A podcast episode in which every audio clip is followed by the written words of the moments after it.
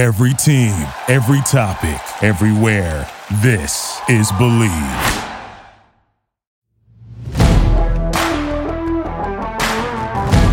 It is that time of week again. Welcome into the Believe in NBA Prospect Show. I am your host, Harris Rubenstein. Across from me, as always, is my ever so lovely co-host, Michael Maxey, here on the Believe Podcast Network in partnership with Up and Under NBA Network. But guess what, Michael? We have programming news for uh, for the people at home who might not be too familiar with me, I host a couple different podcasts on the Up and On, or excuse me, on the Nothing But Net Dash Radio channel. Michael, we have gone national. We are now officially part of the Nothing But Net Dash Radio channel. You can guys can check us out at 11 a.m. Central Time on the Dash Radio NBA channel. We went national, Michael. We did it. We're big time. That is exciting. That's very exciting. One of only one of only two it. draft shows uh, that uh, nothing but net throws up on there. So we are in a elite category here, Michael. So we have to we have to do our people proud for our debut episode. Oh, I think we'll be fine. I think we have. Yeah, for sure. And today, for the people at home, uh, another small programming note. Today, we're going to keep it a little bit shorter, only 30 minutes today. Uh, we're going to do risers and fallers today ahead of Selection Sunday. And then next week, we'll do a little bit longer of a show because Selection Sunday comes up obviously this Sunday. So we will be going through 20 to 25 prospects for you guys to watch out for during March Madness. I know that's kind of my whole thing when it comes to March Madness. I don't know about you, Michael, but I'm all about the draft when March Madness begins. So we'll give a couple names for the people at home. Absolutely. March Madness to me is just a, basically a precursor for the start of these players starting to build their draft stock. Mm. And uh, yeah, I look, I, I watch college basketball way differently than everyone else. It's it's it's kind of hard to watch it with my friends because all I'm looking at is draft yep. prospects. But thank God, Michael. Thank God that Murray State ended up beating Belmont in the championship of the Ohio Valley Championship because now we get Ja Morant in the in the tournament. Thank goodness. Ugh, we almost didn't get Ja Morant. That, that might have been the best thing to happen.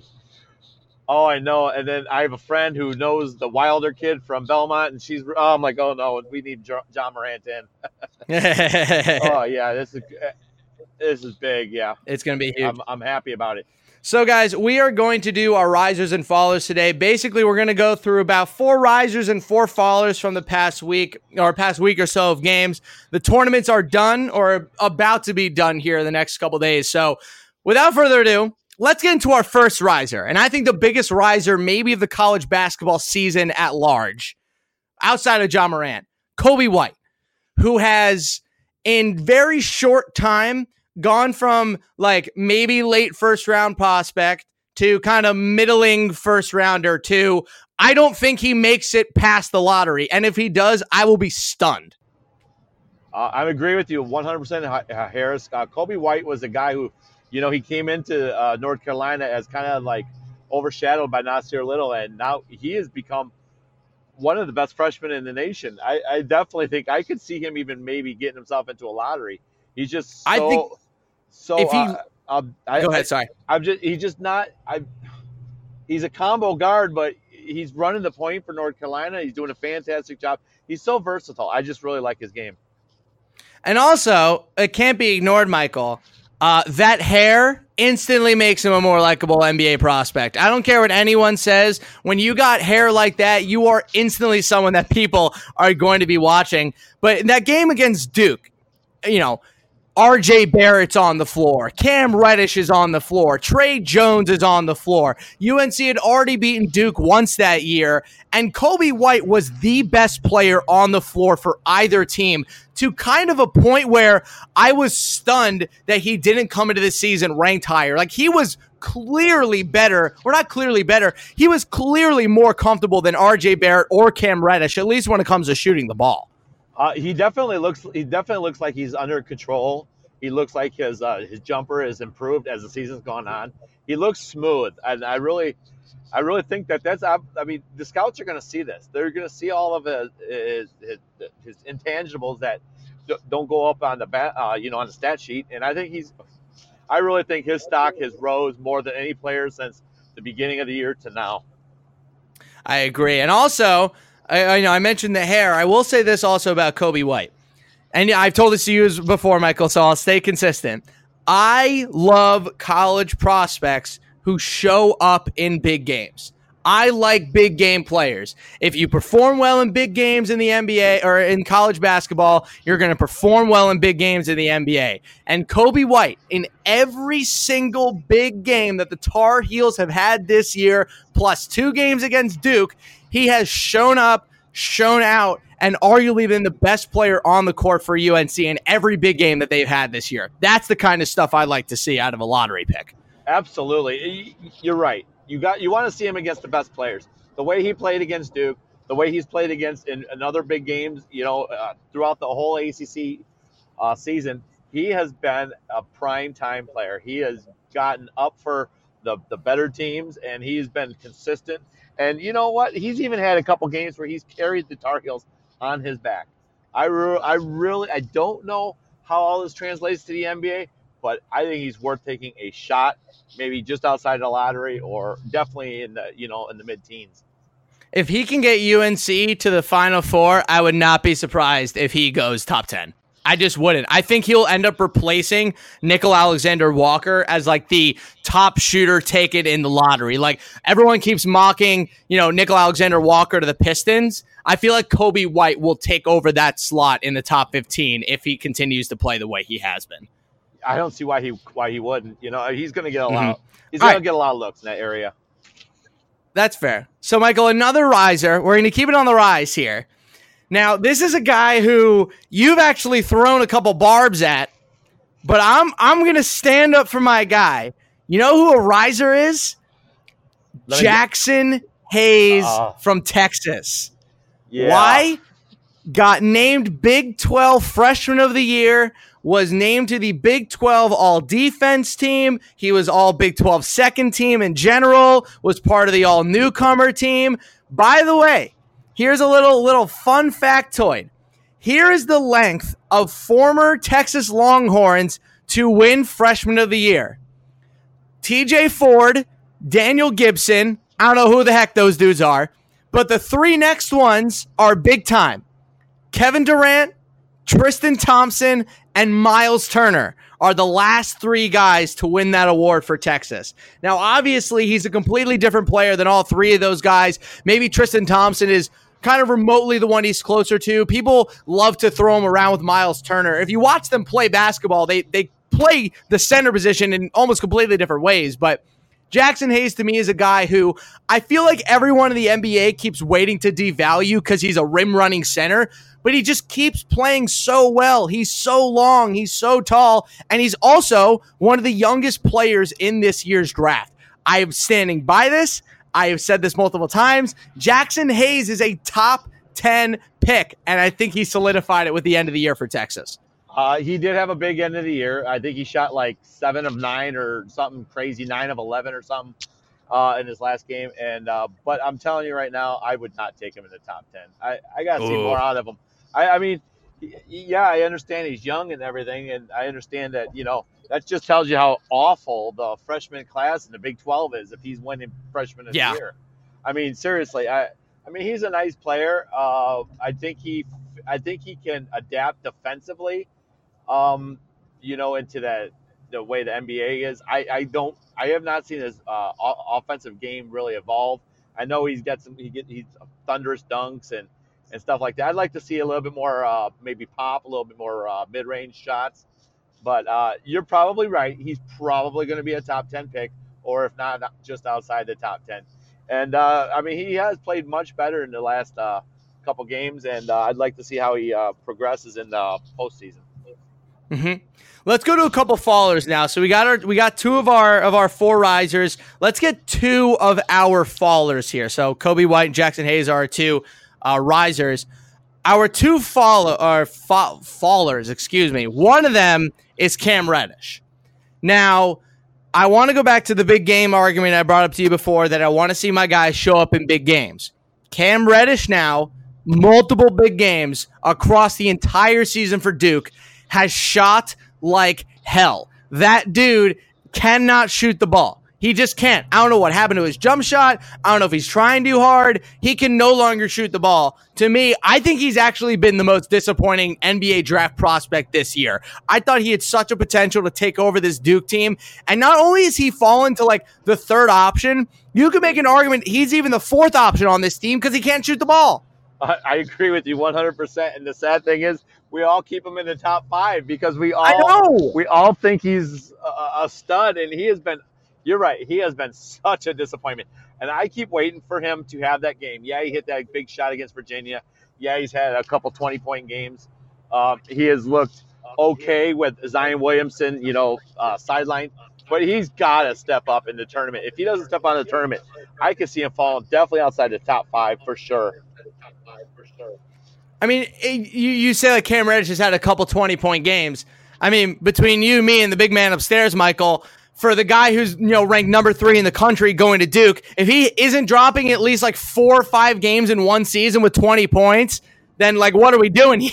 like, good lord, I hope he can drop that many points in a college basketball game. Well, I mean, I he, he is he not? Is he just Josh Jackson 2.0? Well, the sad thing is, is Josh Jackson had a good tournament, and I actually was debating if he was better than uh, Jayson Tatum. And then I obviously Ooh. watched a little bit more Jayson Tatum. I'm like, nah, Tatum's a better player. But you know, mm. that's just what Josh Jackson was bringing. But like Cam Reddish came into college as the best shooter in this class for Duke, um, and he is. I mean, he had a one for eleven game.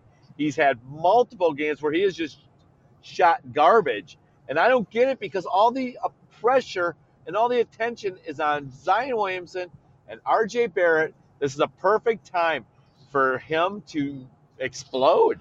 I mean, no one's even no they're he's getting the third best defender on him every game, and he can't put up better stats than that. I, you know, I, I think he's gonna. He does look like a pro. He does. He's got the size, the ability, you know, or the, the looks the part. But man, if that jumper don't start going, I mean, what? I mean, he's just basically a, a an NBA looking dude with no jumper. You know. Mm-hmm. And and speaking of an NBA dude with maybe no jumper, our next faller is another guy from Duke. I know that the team in general has been great this year, but we're heading into the tournament. I I I am so afraid to put the tag on him. Is RJ Barrett Andrew Wiggins? God, I hope not. Uh, I re- I'm worried. Like every time I watch RJ Barrett and then I go back and watch Andrew Wiggins at Kansas, I feel like I'm watching the same player. I just over and over and over again the the shooting, the driving, the the lack of aggressiveness, the kind of inconsistency on defense. He he hints a lot towards Andrew Wiggins, which is the exact opposite way that you want him to go. You want him to go Paul George. You don't want him to go Andrew Wiggins. Absolutely, and I I, I too I do agree with you to a certain point. Um, and, and and up until this year, Andrew Wiggins, I don't know what happened. He like took a major, he like hit a mountain or something and fell. I don't know because he is like like this is not the same player that was drafted. So you know, I, I'm I'm hoping that RJ Barrett's got a little bit more drive, a little bit more um, you know uh, aggressiveness. You know, I, I, see the body language. I know what you're saying. Um, I am very high on RJ Barrett, and uh, maybe mm-hmm. that's keeping me from swaying towards the Andrew Wiggins. I was high on Andrew Wiggins too, so I mean it. But I get what you're saying. And I think you're going to see RJ Barrett blow up in this tournament. And I think Duke is a Final Four team. So I, I, I still also think Duke's a Final Four team for what it's worth. and, and, and I think um and, and, the sad thing is, is Zion Williamson gets see Zion Williamson gets all the all the uh, publicity, all the the credit when when our let's be honest, RJ he carried him a couple games with Zion in the in the roster. So I mean, Zion Williamson gets all the, the accolades, but I think RJ Barrett's just a good play, enough player, and I think he's had I think he's had a, a, just a good enough freshman season as Zion Williamson did.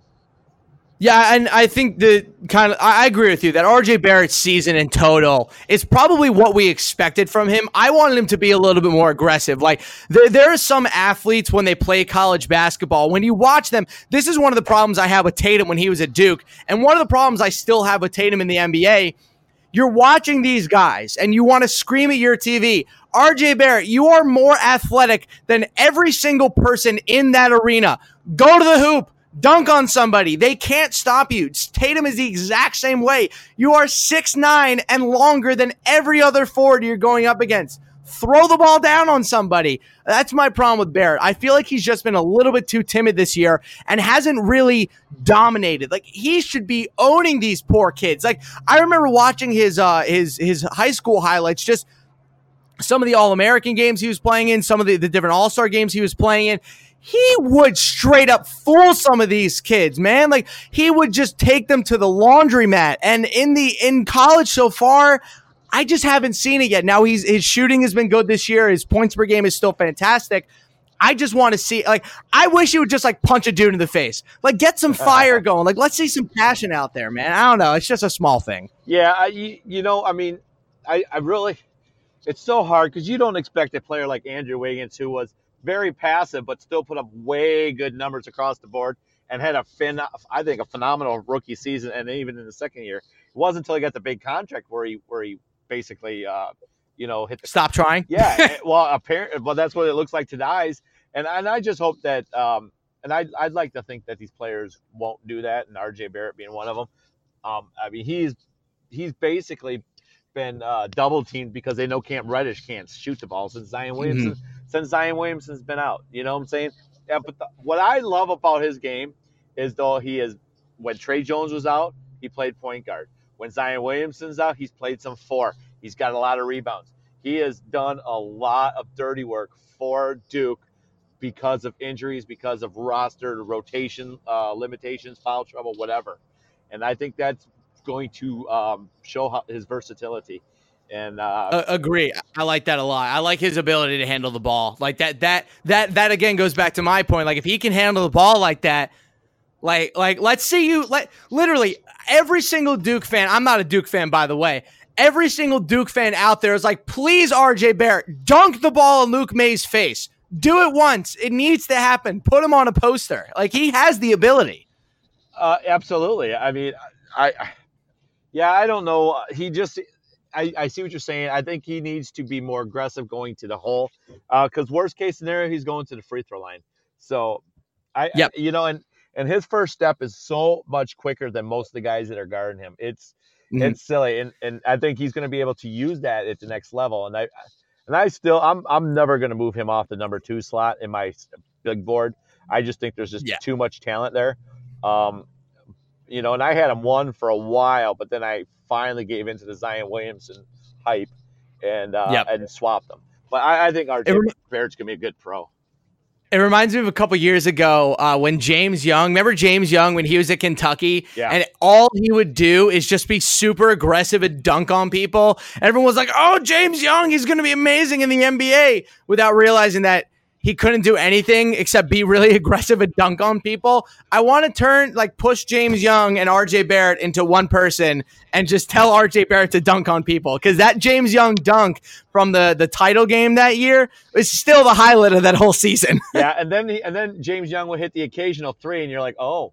Oh, he's got. Oh, hey now, you know, hey there. but, but then he gets to the NBA and realizes he can't shoot. He couldn't. He can't do anything. He couldn't shoot. he was so bad except Bill Simmons cheered for him. Dude, just, just, um, again, we're not, we're not going to make this a Celtics podcast. I just, as everyone always gives Danny Ainge so much credit for being a great drafter, let's also not ignore the fact that he took like, in, like in, in a two year or three year span, he took JaJuan Johnson, James Young, and Fab Melo. Like those were three first round picks by Danny Ainge at some point in the Celtics rebuild. Like that's just not pretty. Yeah, that's just awful. That was a bad stretch. Yeah, not a going at all. You guys are listening to the Believe in NBA Prospects show here on the Nothing But Net Dash Radio channel. I'm your host, Howard Rubenstein. You can go follow me on Twitter at Sportstein for all your NBA news and coverage. And you can go follow my guy, Michael, at Maximum Hoops NBA on Twitter. Michael, let's get into a couple more risers here. Absolutely. One guy, I, I am officially naming him my draft crush. I'm putting the heart on him. He is my guy. He wins the Big 12 Player of the Year, Jarrett Culver from Texas Texas Tech. I'm going to tell you every we got I, we, go ahead, we, go ahead. we both have a crush cuz I love this kid. he every single time I expect him to fall to the wayside. I expect him to be not the player that he's been all year. And he just continues to get better. His consistency, his shot making, the, his ability to create shots for other people is something that I've seen develop over the course of this season. I want to say this, Michael. I know that uh, people are going to say, like last year, like, oh, Culver wasn't that good because Zhaire Smith took over the team. Jarrett Culver is twice the prospect that Zhaire Smith was coming out last season. Jarrett Culver, I don't know why they didn't let Culver run the team last year, regardless of how good Zhaire was. He has been far away the best player in the Big 12 this year. And I, I, at least in my opinion, he's been the best sophomore in college basketball this year by a pretty significant margin. Oh yeah, those are all all across the board. I agree. I, you're right. I have a man crush on him too. This guy is just a stud, and every time I think he's going to disappoint me, he doesn't. He had a great week this week. He really did. He has come to play, and and I am once the I after the after the tournament, I always redo my big board and and I make a lot of changes. I'm telling you right now, that guy's gonna be in my top five, and I don't think I'm gonna ever take him out until the draft.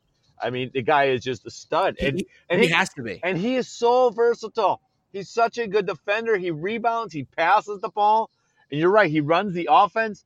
I mean, they come up the ball, they come up the court, they give the ball to him, and then they, they all get out of the way because he knows what to do. It's it's like watching Murray State with Ja Morant, except it's Texas Tech. kind of. I just think I and going back to Zhaire Smith, I Zhaire Smith was I think a little bit more flashy last year.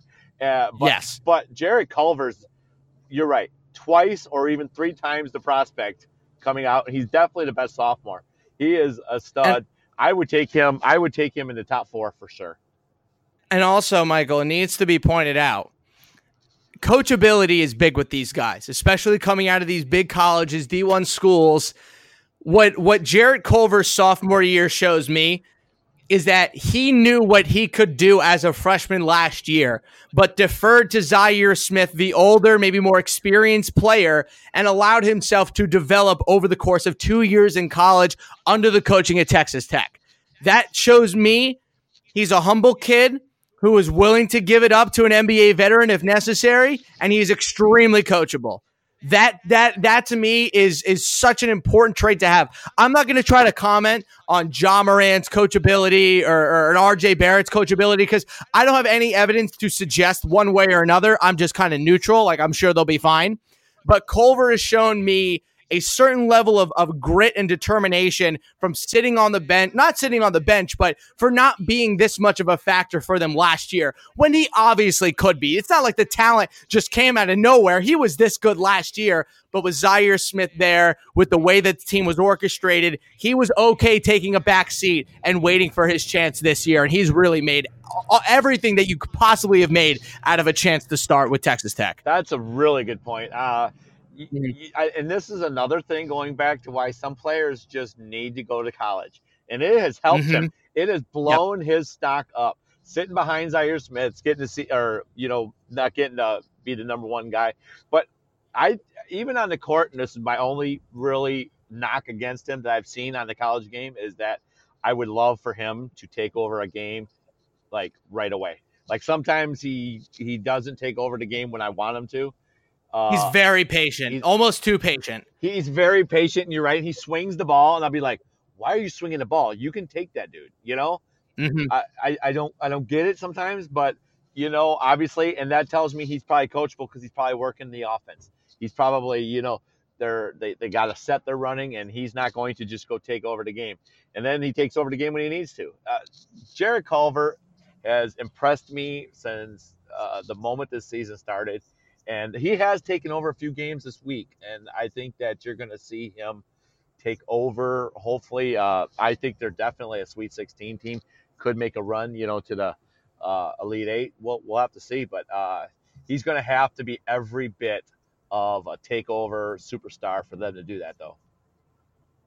Yeah, absolutely. And I, I, think, look, you know, Texas Tech made a run a couple years ago uh, in the tournament. I think it's it's a it is possible that we could see Culver lead them to another run. But unfortunately, with the rest of that Texas Tech team, there just isn't really a ton else to kind of call home about. Like the, the rest of the team is just it, it's not really anyone that you're gonna be like, oh, definitely need to watch out for that guy. So Yeah. I, I'm not huge about it, but also I, I think that Culver is gonna show up. I was. That's the thing. That's the thing. They're garbage. So if they play a a, a really good team um, that that can play a little box on them or or do a little uh, you know like shadowing a, a second defender on them, they may cause problems. But his passing ability is just so underrated that uh, you know I think they're definitely on his talent alone a Sweet 16 team. Uh, but Mhm. you're right. Getting to the next level, there's no one else on the team that can that can even maybe you know get some attention you know off of him. So uh, it, let's just put it this way: he gets them any further than a Sweet 16 team, it's just going to boost his stock even more. Mm-hmm. All right, let's get to our last riser here. It, I'm I'm gonna cheat though, Michael. I'm gonna cheat. I'm including two separate people as one riser because I don't think you can include one without the other. But the reason I have them there is because they're starting to play really well together. Rui Hachimura slash Brandon Clarke is our last riser. I don't know how much of the West Coast Conference tournament you've been watching. Uh, they they smoked uh, Gonzaga smoked Pepperdine the other day, I saw that. obviously. Saw that. Pepperdine Yep.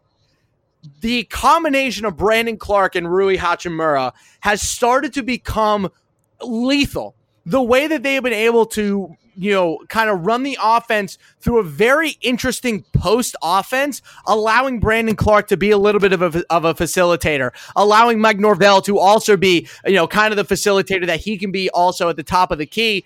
And Hachimura has been on the receiving end of everything. And over the past like five games or so, shooting 55% from the floor. No threes, but 55% from the floor for Hachimura. Brandon Clarke has led the team in rebound three of their last five games. The combination of them two, they are they while they boost each other's draft stocks, they are also boosting Gonzaga, who right now I mean, but Michael, is Gonzaga the best team in the country going into the tournament? If they're not, they're awfully close. Because I'm going to tell you right now, man, you are right. Those two guys are feeding off of each other. And Rui Hachimura, his mid range game is the best in the game. He is so Mhm. good inside the paint, either with a little uh, jumper or, or his little uh, plethora of moves he's got. He is so clever to watch. And, and, and I know you're a big Brandon Clarke guy, and I'm starting to come Oh, yeah. I'm starting to come a little bit towards your way. You're right. I've seen the offense run through him. I've seen him be able to do more things. He's rebounding the ball well. He's showing an ability as a three-four combo, you know, to uh, show skills that you know maybe possibly could play either position. Uh, yeah, I think, and then and then their guard play so good. I, I th- yeah, they're they're pretty good.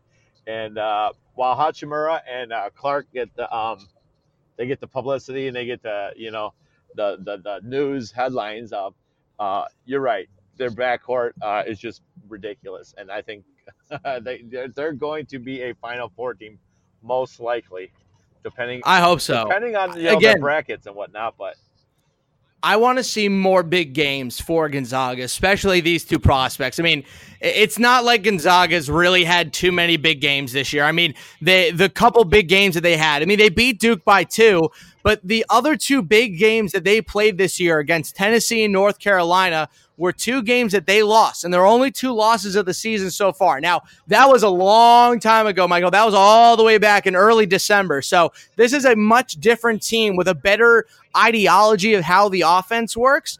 But all in all, I- I'm ready for this Gonzaga duo to come to the NBA. I think that Hachimura is going to be one of the most fascinating guys in this year's draft. Because, look, if you can shoot the mid range at his height and his athleticism, somebody is going to teach him how to shoot threes. It is inevitable. Like it's not like Giannis who like can't even shoot from the mid range. Hachimura can knock it down from the elbow for anywhere from you know 13 feet to 20 feet. He's knocking it down. You add you know about six feet on that, you can start having him shoot some threes. I think he'll be fine in the NBA from that standpoint. oh i think he's going to be a phenomenal nba player i think he's uh, you know he's not going to be a superstar but he's going to be a starter i think eventually down the line I think his peak is Khris Middleton. I could totally see him being that kind of guy. Uh yeah I mean, that might well chris yeah khris middleton He's not as long. Yeah, I mean, I just think that you're, uh, yeah, I, he just he's an abnormal uh, type of basketball player. He's not a three point shooter. He's not really the greatest athlete. He doesn't, you know, play above the rim. You know, I mean, he's a he's a pretty he's a good rebounder, not a great rebounder, but you, he just does all the intangibles, and his mid range game is so sick. I mean, really sick. He is so and, good in, inside the paint, uh, inside the the arc. It's gonna sound a little nuts. This is gonna sound a little nuts. Don't you know? People might come at me for for saying this. I'm not trying to be you know racial or anything. I promise. Rui Hachimura is from Japan. If you have ever watched Asian basketball, Chinese basketball, even even the Japanese basketball league, most of it runs out of the mid range. Yeah. So it's very clear the international influence that he has that has on his game. And it's so interesting watching him because he sticks out like a sore thumb. He's just this massive dude who's taking jumpers from the elbow and hitting all of them. I think he's a fascinating player to watch. I'm excited to see what he has coming up in store for us uh, in the tournament. Absolutely. And you know what has died? The elbow jumper. So I think I know. Bring back the elbow jumper. Rui Hachimura can bring it back and, and be successful at it. And and you know, I mean, he could probably play the three to four in the uh, you know, and, and a lot of teams are going small now. So he, he's got he's going to probably be a bench player the first couple years, but I can see this guy starting online. There is no doubt about that. Yeah, I think that he's going to end up being one of the more interesting guys in this year's draft. Michael, we have a couple minutes left here on the pod. I'm going to present to you a a uh, a player for a faller might not make too much sense up front, but let me kind of explain. I am putting Grant Williams on the faller list. Okay. Most because he has not performed up to a certain level that I wanted to see him against big teams this year you know, they got roasted by Kentucky a couple weeks ago. They got roasted by LSU a couple weeks ago in, in overtime. They just lost in a massive. Thank you for listening to Bleav. You can show support to your host by subscribing to the show and giving us a five star rating on your preferred platform. Check us out at Bleav.com and search for B L E A V on YouTube.